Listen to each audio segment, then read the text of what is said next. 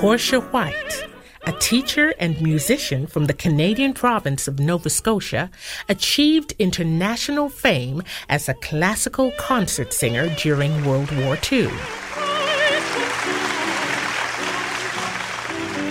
The third in a family of 11 children, Portia joined the choir at her father's church along with some of her brothers and sisters.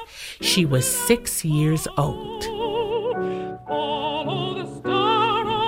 During the Depression of the 1930s, musical opportunities opened up for the White family.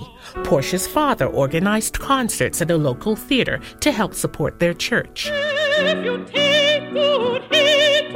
And Portia's younger brothers and sisters formed the White Quartet, performing regularly for Canadian troops stationed in Halifax.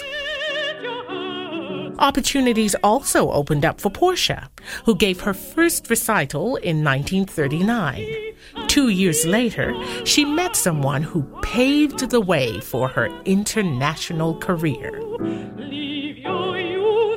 A woman by the name of Edith Read was a principal of a private school for girls in Toronto.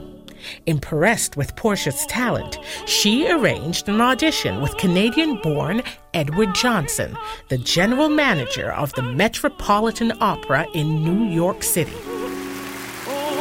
Before long, Portia White was performing in front of packed audiences.